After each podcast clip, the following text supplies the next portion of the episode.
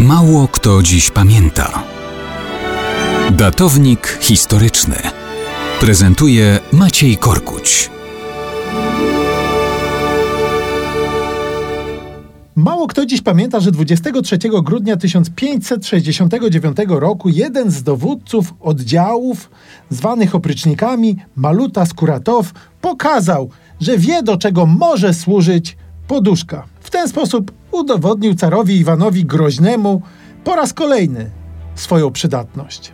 Było tak. W latach 60. XVI wieku car Iwan IV Groźny wydzielił olbrzymie tereny ziemi zwanej Opryczniną.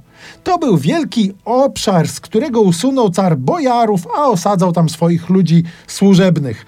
Na bazie tego stworzył oddziały zbrojne, które stały się narzędziem powszechnego terroru wymierzonego w prawdziwych i domniemanych zdrajców, nie wyłączając bojarów i kniaziów. Jednym z takich zaufanych dowódców, zwanych oprycznikami, był właśnie Maluta Skuratow. Ten wraz z podkomendnymi, podobnie jak inne tego rodzaju oddziały, jeździł po kraju siejąc śmierć i zniszczenie. W 1567 roku przechwycono listy polskiego króla Zygmunta Augusta do spiskowców przerażonych postępowaniem cara.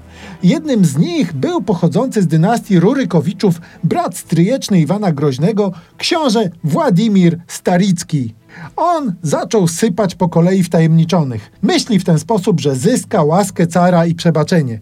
Myli się. Iwan wysyła do niego malutę z Kuratowa, który przenosi, delikatnie mówiąc, księcia Starickiego na tamten świat. Skuratow na stałe zostaje specjalistą od mokrej roboty. Kiedy krwawe praktyki Iwana krytykuje metropolita moskiewski Filip II, szybko go aresztują. Zostaje osadzony w Twerze.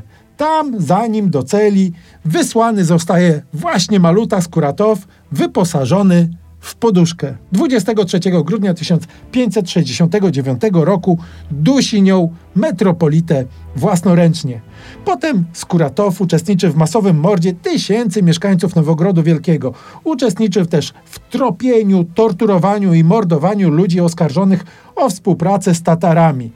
Sam zginie na wojnie inflanckiej, ale obie jego córki wkrótce zostaną żonami nowych carów Borysa Godunowa i Wasyla Szujskiego. To taka moskiewska, rodowa kariera z poduszką i bez poduszki.